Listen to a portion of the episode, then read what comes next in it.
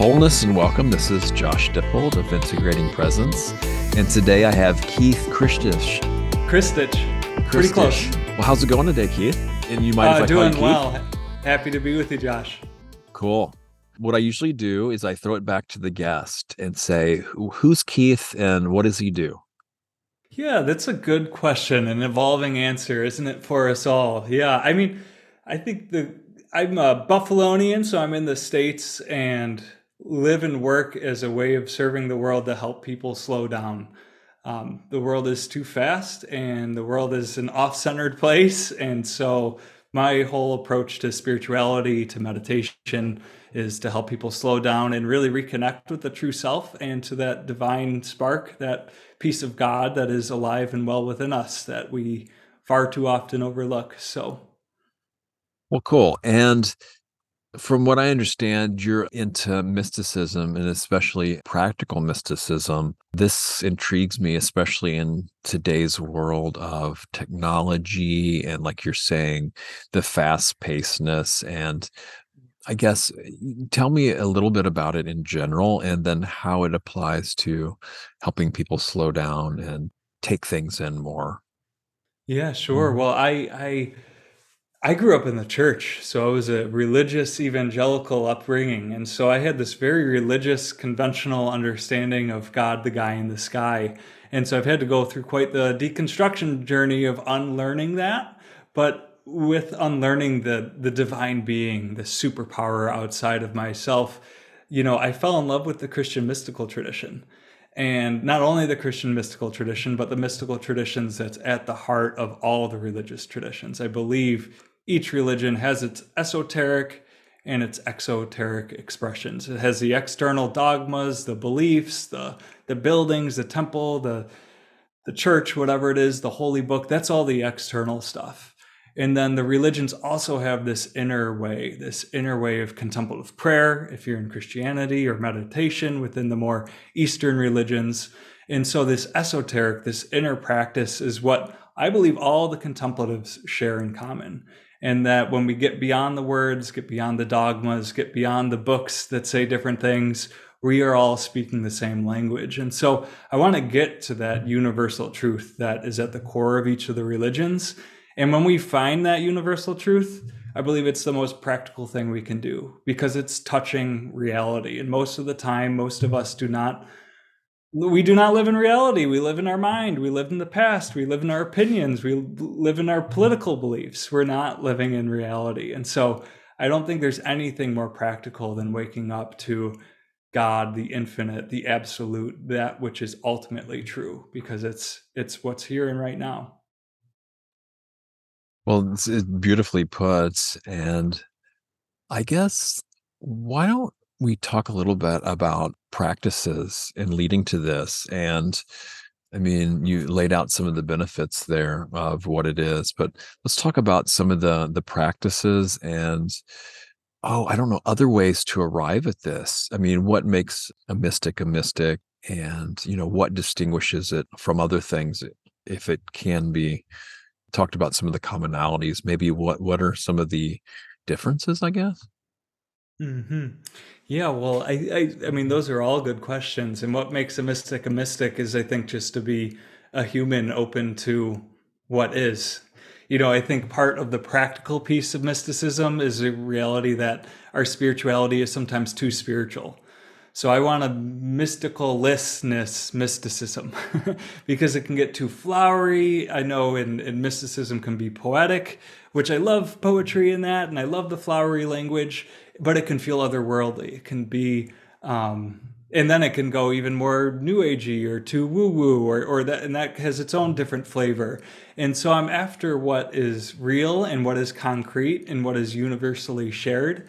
And what is universally shared, I believe, is the human journey, is the human condition, is our suffering, is the fact that we experience great joy, great highs, and we experience great lows. And when we can embrace that, the highs and the lows, the good with the bad, then I think we can share, touch what's ultimately true about the human. And inside of that, what is ultimately true about the human is the sacred, is the divine. And so, you know, I come from the, you know, Judeo Christian tradition. We're made in the image and likeness of God. And so, we have that divine element within us and that we just simply overlook. And our contemplative practices, meditation, I teach, I'm a you know certified meditation teacher, but primarily I, I teach the practice of centering prayer, which is um, a, a Christian based practice, but just like mindfulness comes out of Buddhism, you don't have to be Buddhist to practice, and yoga is born out of Hinduism. You don't have to be yo- a Hindu to practice yoga. Centering prayer is this beautifully Christian practice that you don't need to be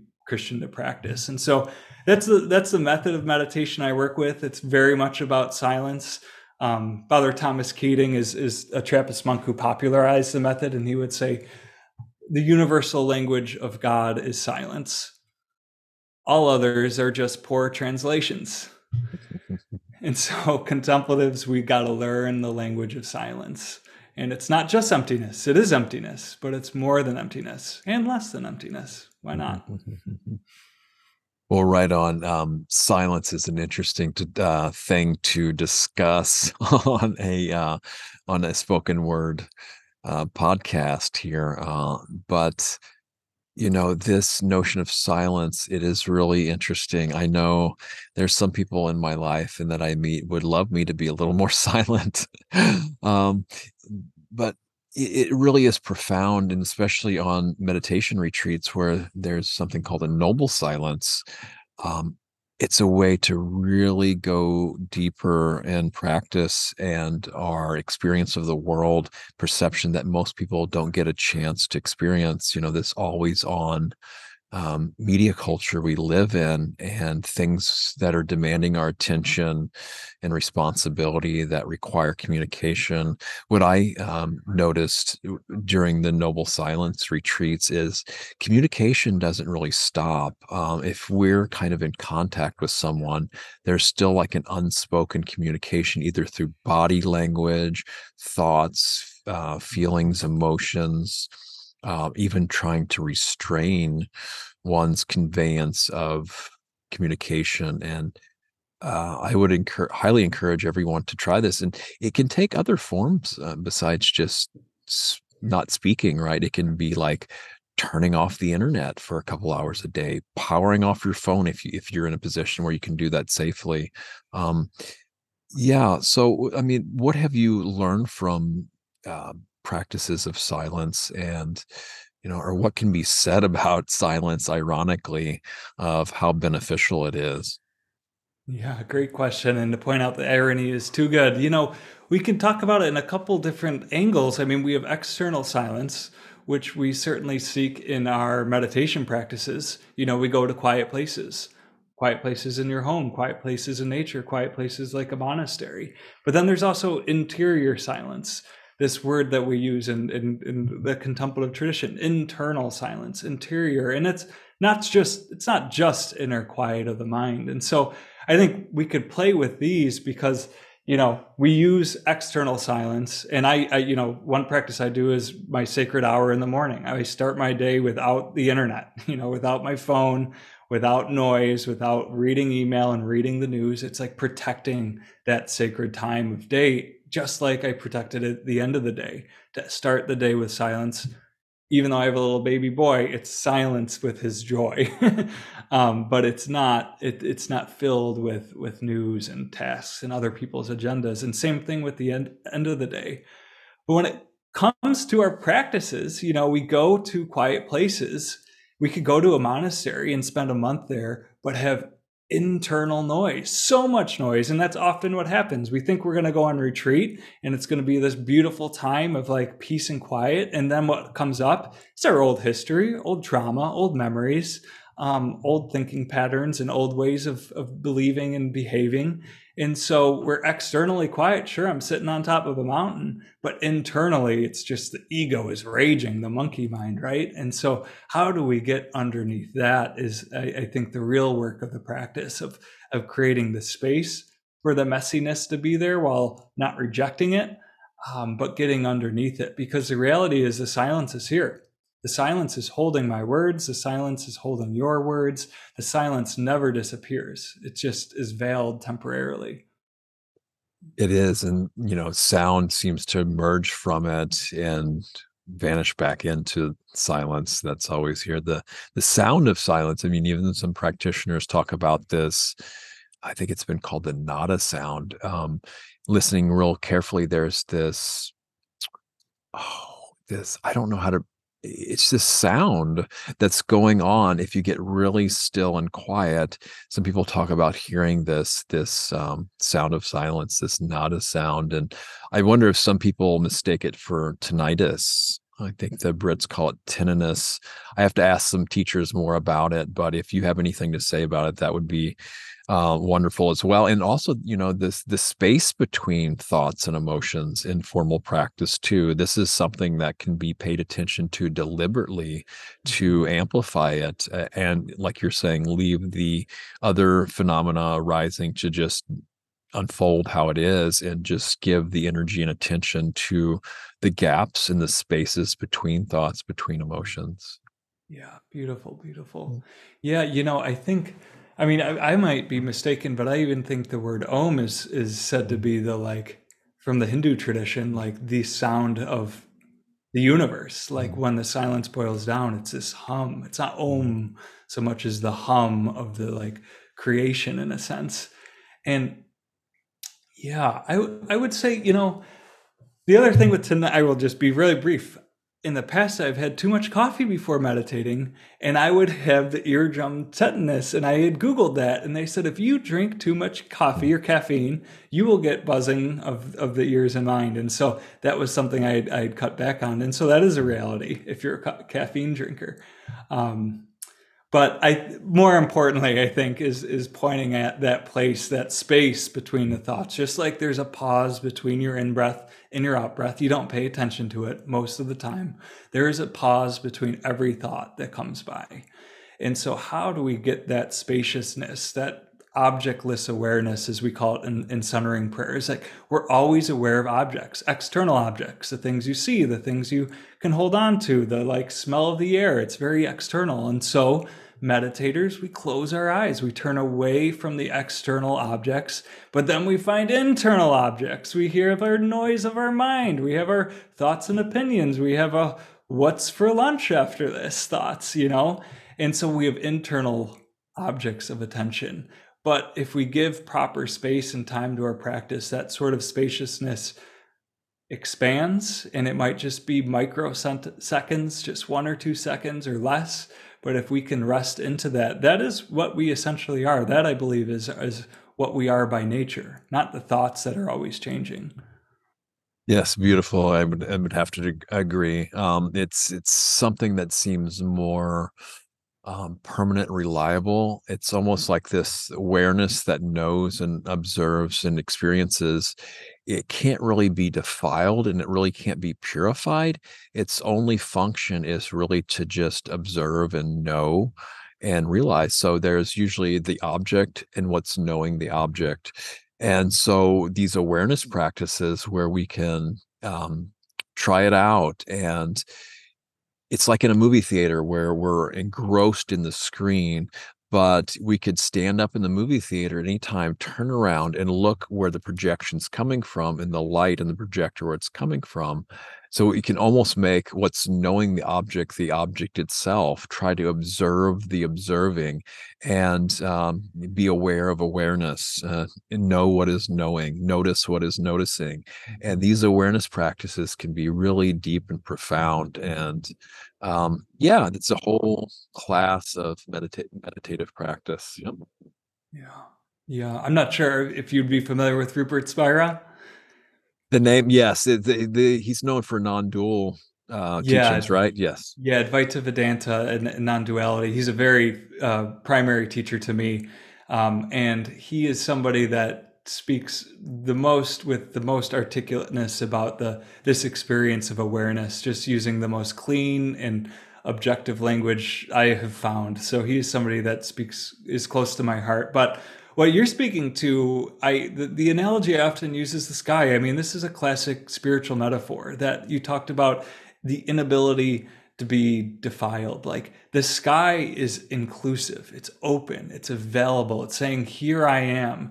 And that is saying, Here I am to the beautiful, fluffy white clouds that we like to lay down and look at and imagine they're beautiful bunnies or something. And then the sky is available to the storms and to the thunder and to the lightning and to the rain. And so the, the sky is this beautiful analogy for what this awareness is. It's not pushing the white fluffy clouds away. It's letting them be, letting them come, letting them go. It's not pushing the storms away.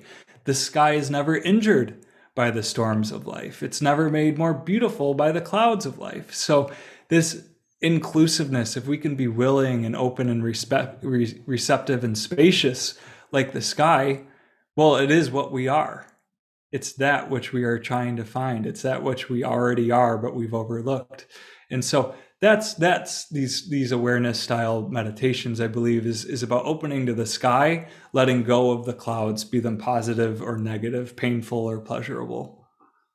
Riffing on this let's talk a little bit about um, maybe how emptiness and the formless play into this. Um, we've got this openness metaphor of the sky this vastness this inclusiveness What's your take on how emptiness and the formless play into this? Well, I I feel very much, and, and there'll be many people that may disagree, but that that is the background of experience. You know that the darkness almost comes before light, emptiness comes before somethingness, um, nothingness comes before everything else.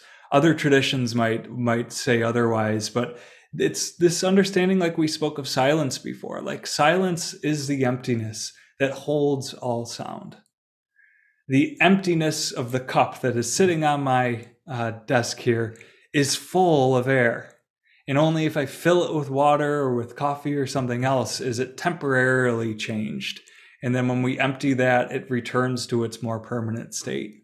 And so i think that's what that's one of the elements that I think a true mysticism is after. What is fundamental? What is essential? And whatever is essential is that which cannot be removed from it. So if I take my glass, which is glass, this, this is a mason jar, and if I throw it against the wall, it is no longer a mason jar. Its form is destroyed, but it will remain the glass, the glassnessness. You know, we could crush it up into billions of pieces. And the mason jar, the cup, its form would be no more, but the glass would still exist. And so when I think of formlessness, I think of what is ultimately essential. When I think of the nothingness, when I think of empty, emptiness, that's the background. That's the essential nature of things. But I think more exciting is somethingness, is everythingness, is I don't want to have a thousand shards of glass. I would much rather have a mason jar to drink out of. So I love the ego in a sense. You know, we could talk about our true self, our essential self, and then our ego, but the world's fun because we have egos. the world is fun because silence becomes music. And so I think it's this beautiful dance between the two worlds. And as a society, we affirm the ego and we forget our true nature. So, as spiritual traditions, we return to our true nature, but we can also play with the ego. Really good point because I I know I've gotten rid of um, seemingly a lot of gross uh, inferior conceit uh, superior conceit. And there's even this subtle form of conceit thinking, oh, I'm just as good as this guy, right? You know, even that's a kind of a subtle form of conceit because we all have our own uniqueness to offer that can really be unmatched by anyone. But there's this kind of spiritual ego I still have and still working on, you know. And uh, it, I think the the way there's a dog running up to me now.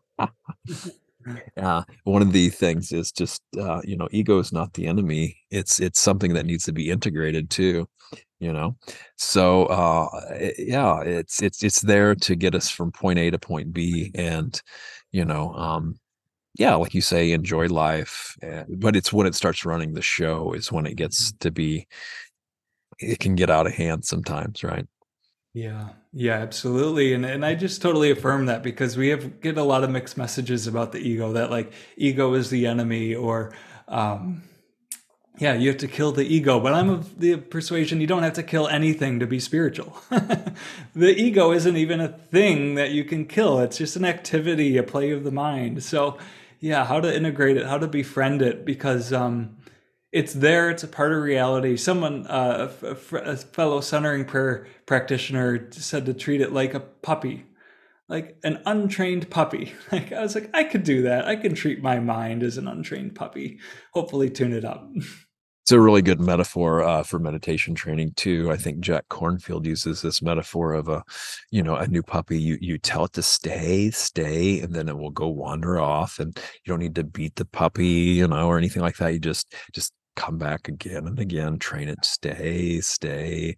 And it's interesting. A dog came up right to me then. yeah. Perfect, you, maybe perfect. you, when you thought about that metaphor, yeah, but nice synchronicity perhaps. But uh, yeah. And so, well, why don't you talk a little bit about the centering prayer? I had, um, it's a, a fellow you know, Rich, on before talking a little bit about it. But why don't you talk a little bit about it in general, and then uh, maybe how you work with people with this, and then any other practices and, and work you do with other people, um, and uh, maybe groups you have, this type of thing.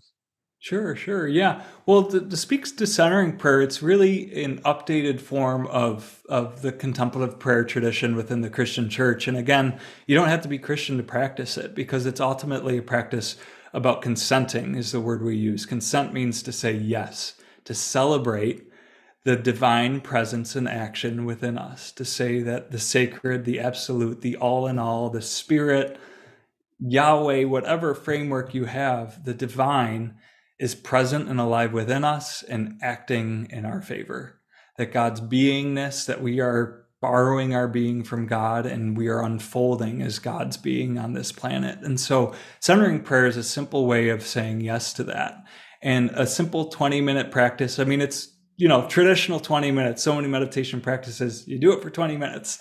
Um, you could do it for five minutes if you need, but it's very much it's a letting go practice. It's a way of using either your breath or more commonly uh, what we call a sacred word to release thoughts. And thoughts in our tradition mean emotions, it means thinking patterns, it means uh, visions for the future. It means if God shows up and starts whispering into your mind, that's a thought. You let that go. And if it's actually from the sacred, then you can trust that God will leave a voicemail, is something we would say. But we're actually letting go of everything to move into that objectless awareness, recognizing that God speaks in silence as silence. We don't go to silence to have a word delivered to us. God's voice is silence. That's really beautiful in, in a way to put it. I, I think what's coming to mind now is because the heavy emphasis of the word in Christianity, right? Uh, Mm. that seems to be the primary focus for most Christians, as far as I know. Maybe I'm getting that wrong. When it's turned to contemplative practice, that I kind of only hear about with Christian monastics for the most part, other than the kind of movement you you're involved in now. I mean, well, of course, monasticism and the Christian tradition's been around a really long time. This contemporary contemplative practice is is somewhat newer. However, like you're saying, from what I understand, it is built on uh, older practices. And, and and why don't you go into some of the Christian mystics that inspire you? You mentioned Father Thomas Keating. Uh, are there any others you would like to mention as well? Yeah, yeah. And I'll just share briefly because you said it so well, but just to like reframe it, like centering prayer is born out of the Christian monastic tradition. And that's why it's what we call an updated practice because the like there's this beautiful meditation tradition in the church that nobody knows about because it was just monks and nuns. And so this practice is about giving it to ordinary people like myself and like you and likely like our listeners. Um, but for Christian mystics, whoo, the list is long. Some people will very much like Thomas Keating. Thomas Merton is one of the more contemporary teachers who died in the 60s, very much into the interfaith dialogue in conversation with Thich Nhat Hanh. Um, a very favorite is Anthony de Mello. He's from India and he beautifully weaves Western and Eastern consciousness because he's he's from India and he was also a psychotherapist and and a Christian priest. And so he has a psychology, the spirituality, has the East and the West. Anthony de Mello, his book, his book is titled Awareness, Pearls of Reality. Awareness. That's the name of the book. That is just beautiful. And then there's other old school folks like the German mystic Meister Eckhart, who is said to be the most Eastern uh, Buddhist like Christian mystic to exist is Meister Eckhart, which, by the way, is is uh, Eckhart Tolle's uh, name, uh, who Tolle kind of borrowed that mm-hmm. Eckhart phrase from. So, do you know of uh, Jacob Boehme? Yes, yes. Uh, I don't know if he's more controversial or not, but I was I, I have heard of him years ago, and I have only read like a a work or so, but it seems really profound stuff. Yes, and it's somebody I know very little about, but the folks that mm-hmm. love Jacob love Jacob. so can't say much more than that. well, right on. Your work with folks, do you do things online? Do you have things in the real world? You mentioned an event before the show. Would you like to share that with people? Any other work you have going on? Anything else you want to draw people's attention to with what you do? How people can get in touch with you? Thanks, Josh. Yeah, I, the, the easiest place to go to is our website, closerthanbreath.com, which is a phrase borrowed from Father Thomas Keating that God is closer than breath, that the true source of peace, the true source of joy, the true source of love is closer than breath. We think it's out there in the world. We think it's in making money or getting a new job or getting in a new relationship. But when we can relax a desire and go to our essential nature, that formlessness, we find that God is closer than breath. And so that's where that name came out of. And, you know, we're an online community. We have weekly meditation groups. I bring in guest contemplative teachers every month. We have a contemplation day, which is a Saturday 90 minute teach in and community space for practice and teaching. And then host a number of online kind of large scale either courses or summits. The big one coming up this September is the Contemplative Prayer Summit. And this is really fun because it's an interspiritual event. So we have teachers from the Christian contemplative tradition, which is really our roots. And then we have uh, students of Thich Nhat Hanh. We have Rupert Spira, who I mentioned before, is actually our keynote speaker, which I'm like was elated that I even got him, which is amazing. So Rupert Spira and and, and a Sufi uh, teacher as well. So it is really this like wide approach to prayer, contemplative prayer, prayer without words, because we think of prayer, like you said, as wordiness.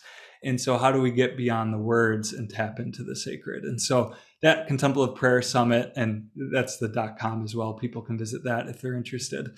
Um, that's that's a really exciting event. That's just around the bend. So. Well, beautiful, Keith. I really appreciate you taking the time today to speak with me and my audience. I wish everyone out there the the best in their contemplative practices and may all beings realize awakening and be free. Thanks for listening. Check out Integrating